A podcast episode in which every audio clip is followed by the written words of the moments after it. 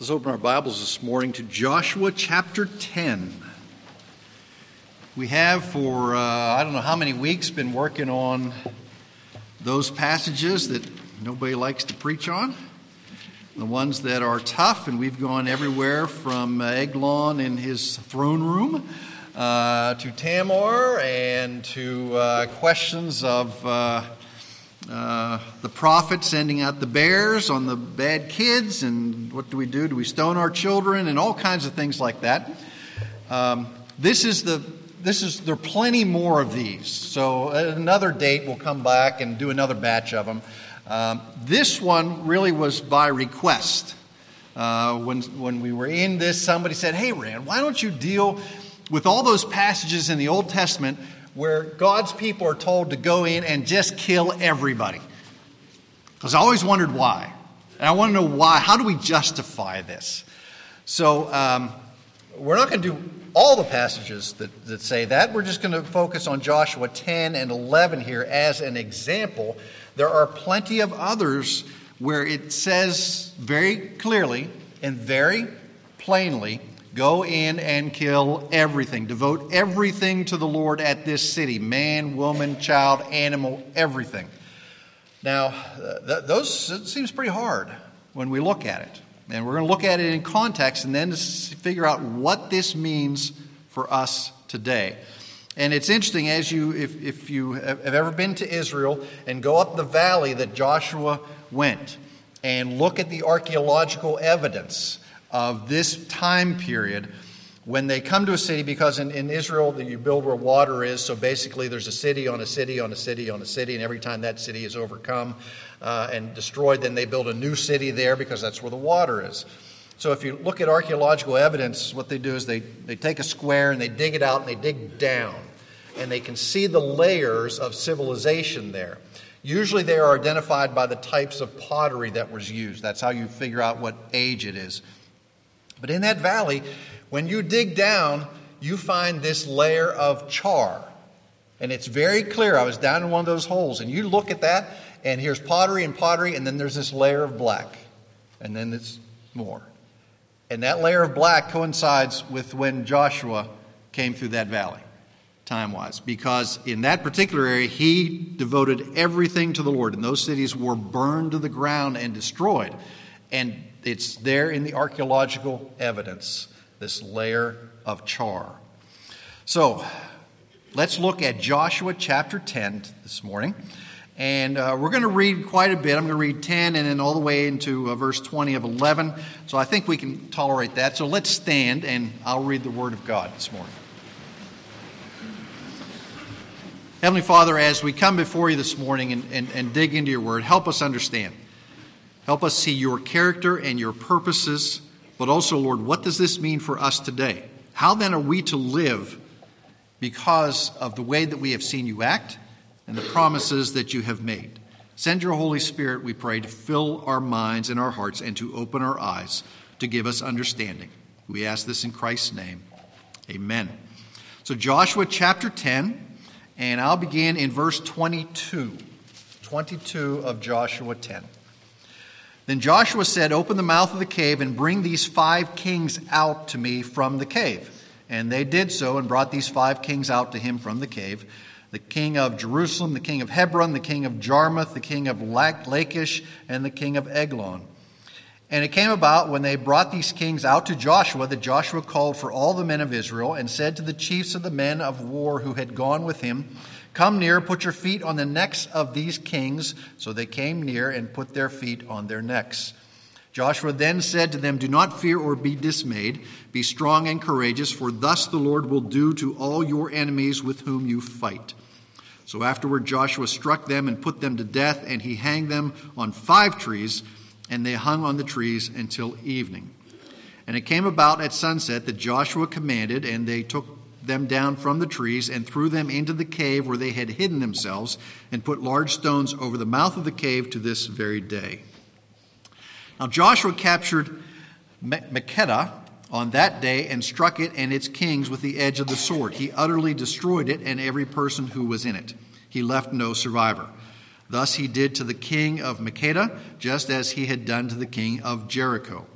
Then Joshua and all Israel with him passed on from Makkedah to Libnah and fought against Libnah. And the Lord gave it also with its king into the hands of Israel, and he struck it and every person who was in it with the edge of the sword. He left no survivor in it.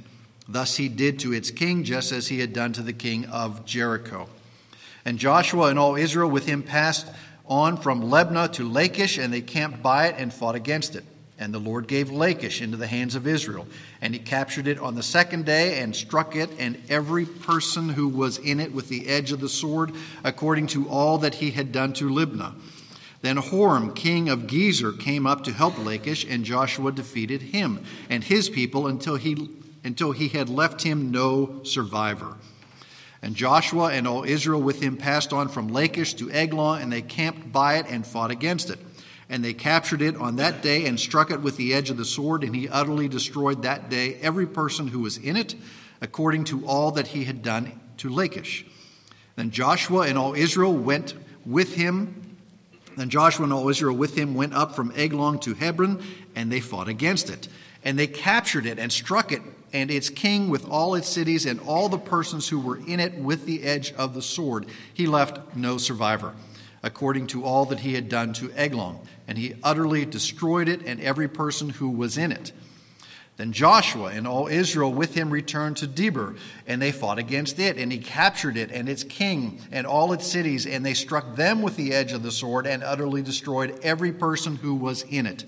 He left no survivor.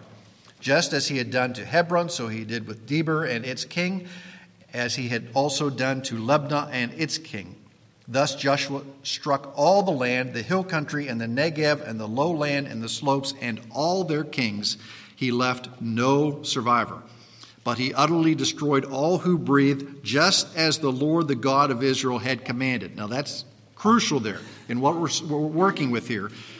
The Lord God of Israel commanded Joshua to do this. 41. And Joshua struck them from Kadesh Barnea even as far as Gaza, and all the country of Goshen even as far as Gibeon. And Joshua captured all these kings and their lands at one time because the Lord, the God of Israel, fought for Israel. So Joshua and all Israel with him returned to the camp at Gilgal. Then it came about when Jabin, king of Hazor, heard of it that he sent to Jobab, Jobab, the king of Madon, and the king of Shimron, and to the king of Achshaph, and to the kings who were of the north in the hill country, and in the Arabah, the south of Chinnereth, and in the lowland, and on the heights of Dor in the west. You're very impressed with my Hebrew, I hear, aren't you? Hmm? Verse 3 To the Canaanite on the east and on the west, and the Amorite, and the Hittite, and the Perizzite, and the Jebusite in the hill country, and the Hivite at the foot of Hermon, and the land of Mizpah. And they came out, and all their armies with them, as many people as the sand that is on the seashore, and very many horses and chariots. So all of these kings, having agreed to meet, came and encamped together at the waters of Merom to fight against Israel. Then the Lord said to Joshua, Do not be afraid because of them, for tomorrow at this time I will deliver all of them slain before Israel. You shall hamstring their horses and burn their chariots with fire. So Joshua and all the people of war with him came upon them suddenly by the waters of Merom and attacked them. And the Lord delivered them into the hand of Israel so that they defeated them and pursued them as far as Great Sidon and Misrephoth Maim and the valley of Mizpah to the east, and they struck them until no survivor was left to them. And Joshua did to them as the Lord had told him. He, he hamstrung their horses and burned their chariots with fire. Then Joshua turned back at that time and captured Hazor and struck its king with the sword, for Hazor formerly was the head of all these kingdoms. And they struck every person who was in it with the edge of the sword, utterly destroying them there was no one left who breathed, and he burned Hazor with fire. And Joshua captured all the cities of these kings and all their kings, and he struck them with the edge of the sword and utterly destroyed them, just as Moses, the servant of the Lord, had commanded. However, Israel did not burn any cities that stood on their mounds except Hazor alone, which Joshua burned. And all the spoil of these cities and the cattle and the sons of Israel took as their plunder But they struck every man with the edge of the sword until he had destroyed them. They left no one who breathed. Just as the Lord commanded Moses his servant, so Moses commanded Joshua, so Joshua did. He left nothing undone of all that the Lord had commanded. Thus Joshua took all the land, the hill country, and all the Negev, and all that land of Goshen, the lowland, the Arabah, and the hill country of Israel, and its lowland from Mount Halak that arises toward Seir, even as far as Baal-gad in the valley of Lebanon at the foot of Mount Hermon. And he captured all their kings and struck them down and put them to death.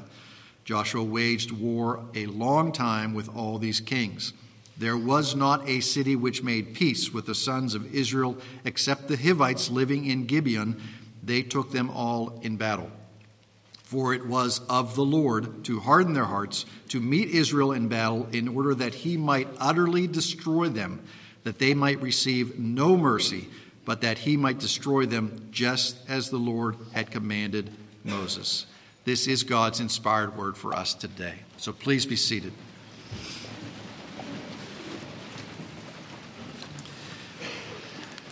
And again, this is just one section of these types of commands by the Lord to his people to put everything and everyone to the edge of the sword. No survivors. No survivors. We see this again and again. And, and we might think, or we might hear things like, well, that's, it's really not fair. I mean, that's not a loving God who does that, who comes in and just kills everybody. Doesn't he just push them out of the land and let his people have the land? Well, see, questions like that come from our own experiences, they come from our own hearts and our own value system. It's not that we can't ask those hard questions of God, but we have to be ready to receive the hard answers that God gives us as well. Because the actions that we read here are not rooted in our hearts, but are rooted in God's commands. Because the Lord said, Go and do this. So his actions are rooted in perfection and holiness and justice and mercy as defined by Him, not defined by us. It is a perfect definition of these things, untainted by sin. So, questions like Was it right for God to order his people to kill all these people in every city? Or doesn't it upset you that God orders the death of all these people just so his people can get more land? I mean, is that right? Isn't is genocide wrong when God says to do it? Well, that's according to our standards. We ask those questions.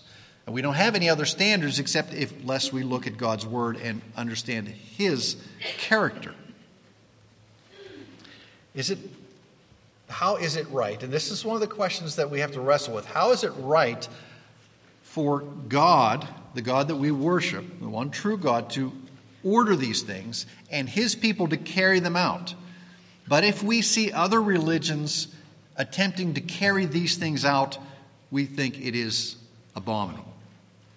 How is that possible? How do we live with these things?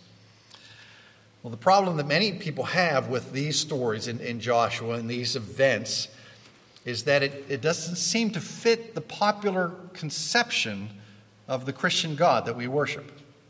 In particular, the question is asked how could a loving God allow or even command this much brutality? And this much death. Furthermore, it suggests that God, the, the God described here in the Old Testament is a different God than we worship today. Because the God we worship today is loving and merciful and kind. He is not this judgmental and, and vicious God. Uh, yes, He is. He is the same. But these things are done in perfection, not according to the way that we understand them. So God may be merciful and he may be gracious concerning sin and sinners. Forgiveness is very clear there. We deserve eternal damnation, but we receive grace and mercy. So he may be that way, or he may be judgmental. He may sit in judgment and condemn sinners. Remember, each of us is born tainted by sin. We deserve nothing but eternal damnation. It is the Lord who intervenes and saves us from that eventuality. If he does not forgive sin, then he'll punish sin. He may do it sooner, he may do it later, but he will do it. So when we read God's word, it, it's understandable that God's command that every living being in Canaan be put to death. It sounds, it sounds terrible, doesn't it? This sounds awful. Yes, yet it is there. No mercy for women, no mercy for children, no compassion on those who are aged, who could not flee. Many outside the faith have argued that this makes God immoral, that this makes God a monster. And even those inside the faith who, who, who don't like this have to go through kind of exegetical gymnastics to kind of explain it away.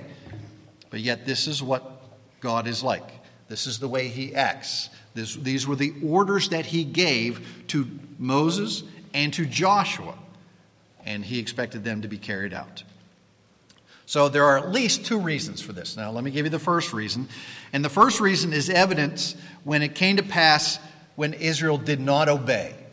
So we're going to get the evidence from the reason from what they ended up not doing.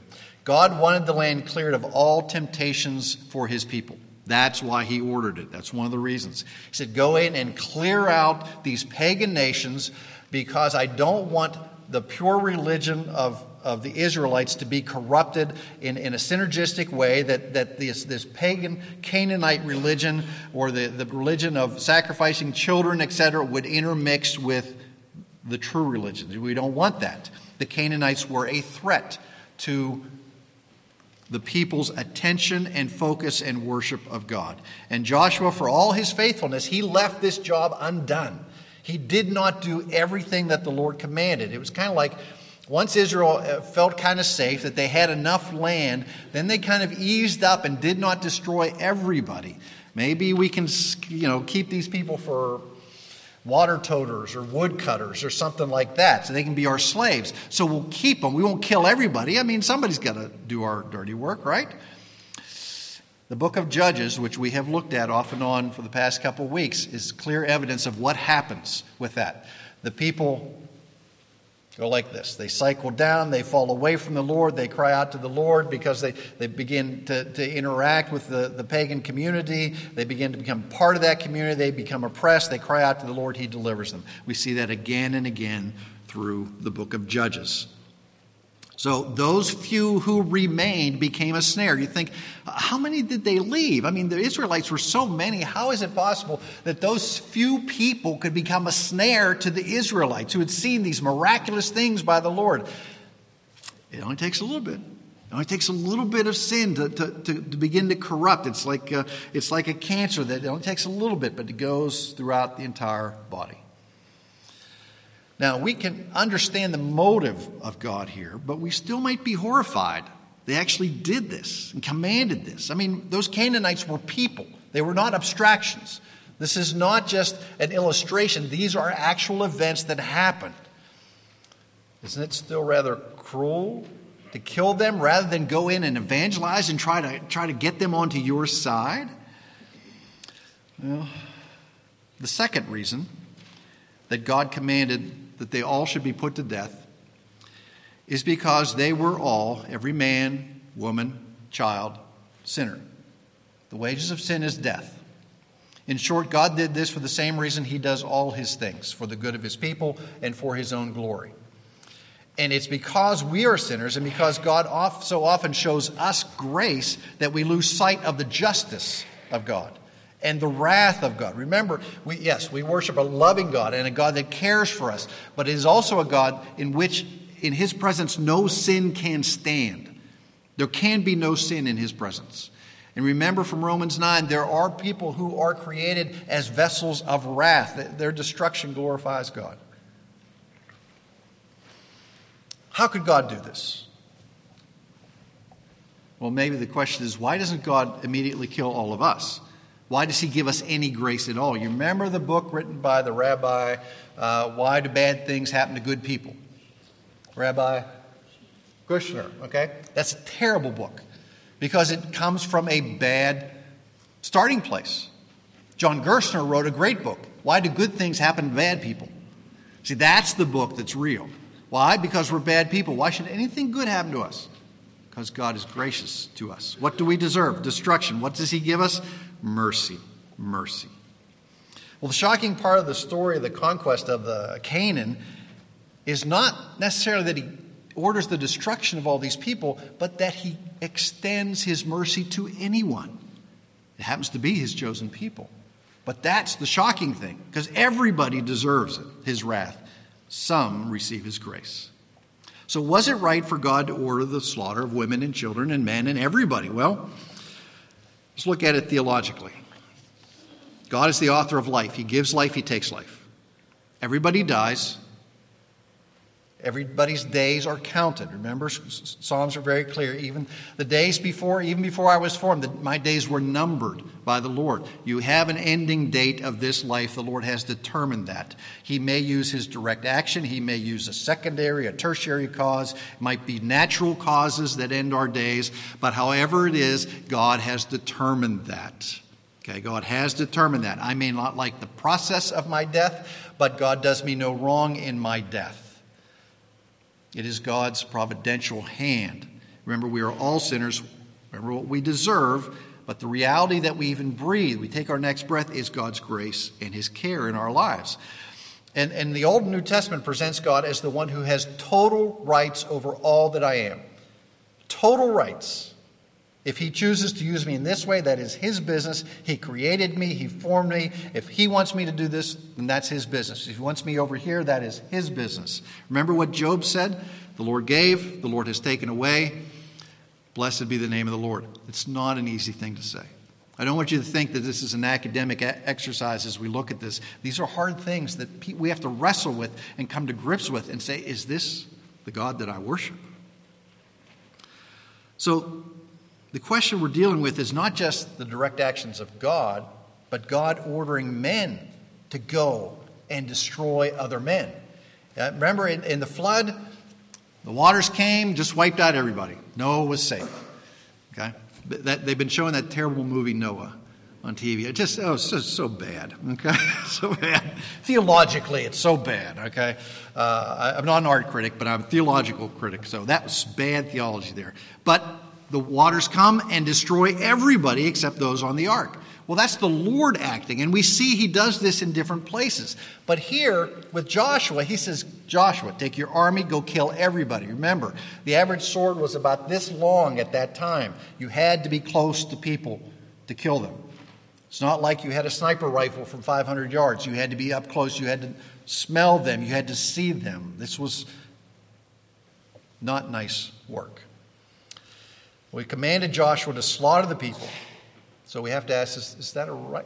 Morally, is that right? Is that right? He says, don't leave anybody alive. Don't leave a donkey. Don't leave a child. Don't leave a woman.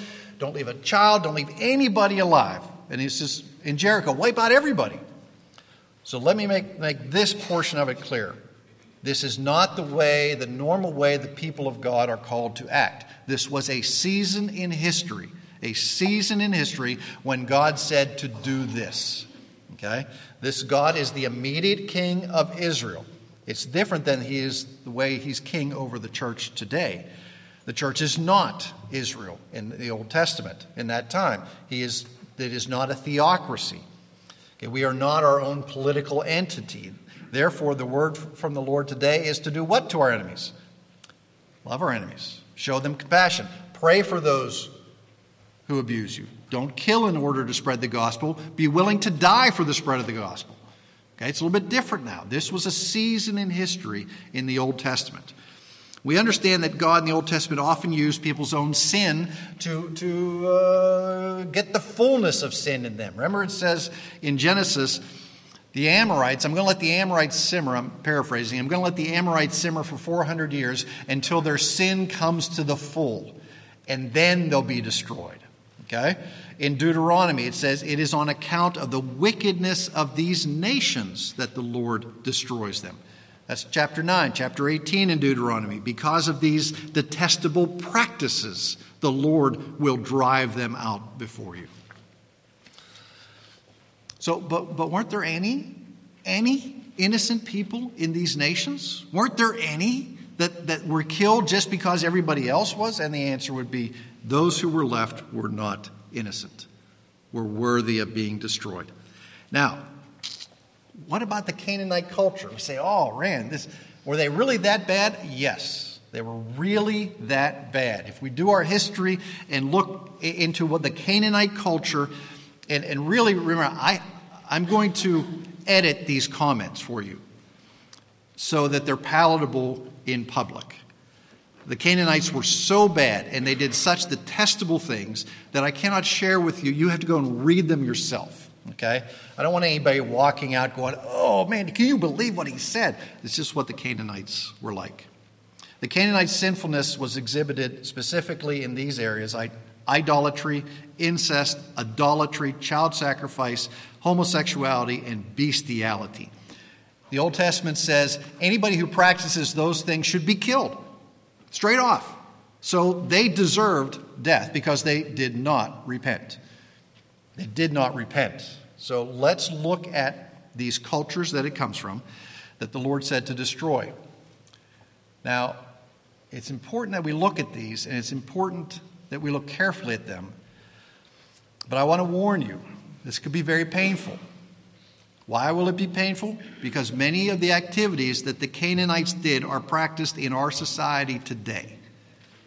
They are practiced in our society today in the daily lives of citizens of this country whether it is through technology and the click of a mouse that they can access these things, whether it is for convenience in their own lives that they practice these things, whether it is for entertainment that these things go on, or whether they believe it is my freedom to exercise this, these things go on in today's world. Idolatry, first. Idolatry perverts our ability to love God and love what God loves. So, consequently, we love what he hates, and we, hates what he, we hate what he loves. That's what idolatry does. So it was when they gathered to worship their pagan gods, these types of things went on. They would, they would get up and they would dance and they would writhe and undulate in, in these dances and they would discard their clothes and the people would cheer during these times of worship. And they just, this was great. Nothing was out of bounds in worship of Baal. Okay, nothing was out of bounds. And they viewed if their God did it, then we could do it as well. So they personalized Baal and they had him um, having relations with his mother, Asherah, his sister, Anat, and his daughter, Pidray. And none of this is depicted as bad. Hey, if Baal did it, we can do it too. So that's what the Canaanites did in their day to day lives. There were no penalties in the Canaanite culture for this kind of activity. It was encouraged. It was encouraged in the ancient Near East, it was cursed in a lot of those pagan cultures. In fact, in Egypt, if you had an, a dream that involved incest, that was considered to be a good omen. A good omen. The Canaanite religion, like all the pagan religions, was a fertility religion. So, worship often involved the temple prostitutes. Canaanites worshiped a goddess called the Queen of Heaven and, quote, relations with a person whose whole life was devoted to the goddess was tantamount to union with the goddess herself. So, the more relations you could have with the temple prostitute, the more the goddess smiled upon you, the more blessed you would be, the more society looked upon you as being blessed. So, the more pagan you were, the more validated you were by society. The further you are away from morality, that what we would define as, the more society thought you were good. That is how far society had turned in the Canaanite world. Moloch was a Canaanite god, the underworld deity, represented by a bull on a human form and whose arms were out like this. They would light the fire within the belly of the bull. You would put your child on the arms and sacrifice your firstborn to be burned to death. And not only were the victims very young infants, they were often toddlers, or even as young as four years old would be placed there to be sacrificed. That was the norm of society, that they would find success and blessing by destroying their children. Homosexuality, bestiality, pedophilia, these were not just common practices, they were encouraged practices in the Canaanite world. These are just the tip of the iceberg, just the tip of the iceberg of the things that went on. So, when it comes to the depravity of the people surrounding the Israelites, you can see, uh, you know, it doesn't take much of that sin to influence the people. The Canaanite culture had reached the point that we so often find in Scripture. Every man did what was right in his own eyes. Ooh. Maybe today we might redefine it. Each man defined right in his own mind and would not tolerate anyone else challenging his morality. If I can define my own morality, then it is mine and it is right and it is wrong of you to challenge it in any fashion. Seems we have entire industries, political groups focused on the same things today to enable people to choose their own morality and live in it, making sure we can sacrifice our children and not feel guilty about it. Okay? Even having leaders celebrate, hey, another hundred years of Planned Parenthood. Great. Another hundred years that we can do this. We see an entertainment industry that goes to great lengths to tell us that men singing about the abuse, the abuse and degradation of women is art. It's good, it's art. If you've ever watch the female performers on stage or see them at the award show, it seems like a, a race to wear the smallest amount and still go out in public. Okay? Who can do that? Who can do that? And they say that it is good. It is good. We have entire segments of society tell us that, that the morals and norms that have shaped us for generations are suddenly wrong. They are oppressive. They are damaging to the psyches of countless young men and women. So much so that they need their own safe places to go to where they won't hear any views that are contrary to their own views. Each man did what was right in his own eyes. This explains why, in certain cities, God sentenced to death every breathing thing. Understand the worship of Canaanite gods had so corrupted every man, woman, child, and animal that they were all destroyed. Now remember, Israel was warned not to let any survived because if, if they don't completely destroy them, the Israelites will take on these pagan practices. And that's exactly what happened. And Israel began to slide down. God warned them again and again. 722, the northern kingdom was destroyed. 586, the southern kingdom was destroyed. Why? Because they put into practice these types of things in worship. They turned away from worship of the one true God and became came to worship the Baals and Molochs and even sacrificed their own children. The Canaanites were guilty of depravity, they were guilty of violence. The Canaanites heard the miraculous approach. If you're still in Joshua, turn back to chapter 2 of Joshua. Now, there were some, some, very small amount, who knew what was going on. Chapter 2, verse 8. You'll know this as soon as we start who this is. This is Rahab. Verse 8 of chapter 2. Now, before they lay down, she came up to them on the roof and said to them, I know that the Lord has given you the land, and that the terror of you has fallen on us, and that all the inhabitants of the land have melted away before you. For we have heard how the Lord dried up the water of the Red Sea before you when you came out of Egypt, and what you did to the two kings of the Amorites who were beyond the Jordan, the Sihon and Og, whom you utterly destroyed. Word has reached us, and Rahab says, I know it's your God. And your God is way more powerful than anything we worship. And, and I'm going with you guys, paraphrasing scripture there. Those who were sensitive to the Lord's warning had the opportunity to follow the Israelites or to flee. Those who remained were guilty and were destroyed. Another example of this would be the cities of Sodom and Gomorrah. Abraham comes and says, Lord, really? You're going to destroy those cities? Really? What if I can find 50 righteous men? And the Lord said, Great. And Abraham says, What if I can find 40 righteous? Sure, sure. 30, 10. If I can find 10 righteous men in the city, will you spare it? And the Lord said, Sure. And Abraham finds how many righteous men in the city? And find 10. The angel comes to Lot, says, Lot, I'm going to get you out of here. And what do the men of the city want? They want the angel. Send them out. Send them out to us. You all know the story of Sodom and Gomorrah. And, and the angels blind the men, and they wander around, and literally says they wore themselves out groping for the door of Lot's house, trying to get there. They can't see, but they still want to get into Lot's house to get these visitors. In the morning, Lot can find no one willing to leave. No one wants to leave.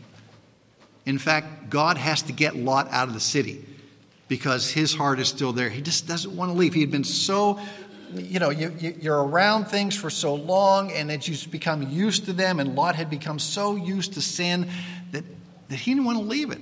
The angels had to get him by the hand and take him out. And his wife, not just look back, but it's look back with longing.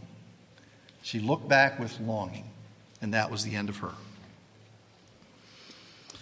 We see a similar account in the first chapters of Jeremiah. The Lord says, I'm going to destroy Jerusalem. And Jeremiah says, Well, well really, Lord, you want to do that? And, and God says, Okay, go up and down the streets. See if you can find one person who deals honestly and seeks the truth, and I will forgive the city. Chapter 5 of Jeremiah. Jeremiah goes and he says, I can't find any. I could not find one person in Jerusalem who seeks the truth and will deal honestly with me. He says, Then get out, because I'm going to destroy the city. We, we have no reason to believe there was even one innocent person left in the Canaanite region by the time the Israelites got there. Was it right for the Lord to order the destruction of entire people groups? Yes, to protect his chosen people from corruption. Did it work? No. Why? Because they didn't obey the Lord. Does God command His church today to do anything like that? No. We are not a theocracy, but we live in a depraved society. We, are, we, we may not be surrounded by people who do the exact same things as the Canaanites and the Baal worshippers, but we have plenty of depravity in our own culture.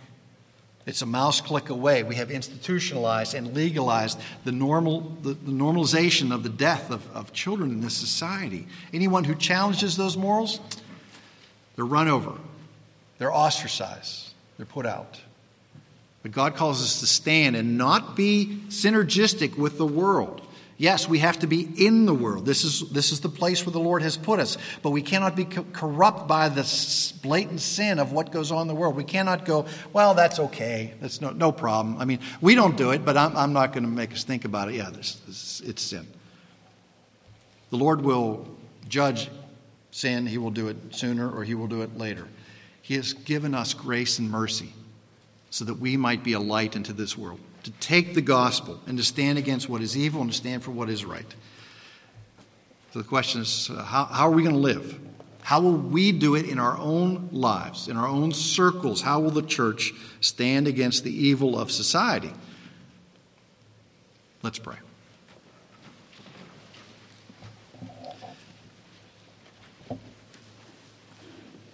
Our Heavenly Father, we, we read these passages and, and our hearts just they kind of ache because we see such destruction. We see what appears to be genocide ordered by you, carried out by your people, but it was for a specific season and a specific purpose. Now we look at the world around us who, who, that is practicing these same things. And we are not called to go and destroy them. We are called to take the gospel into them. The sword that we carry is the Word of God.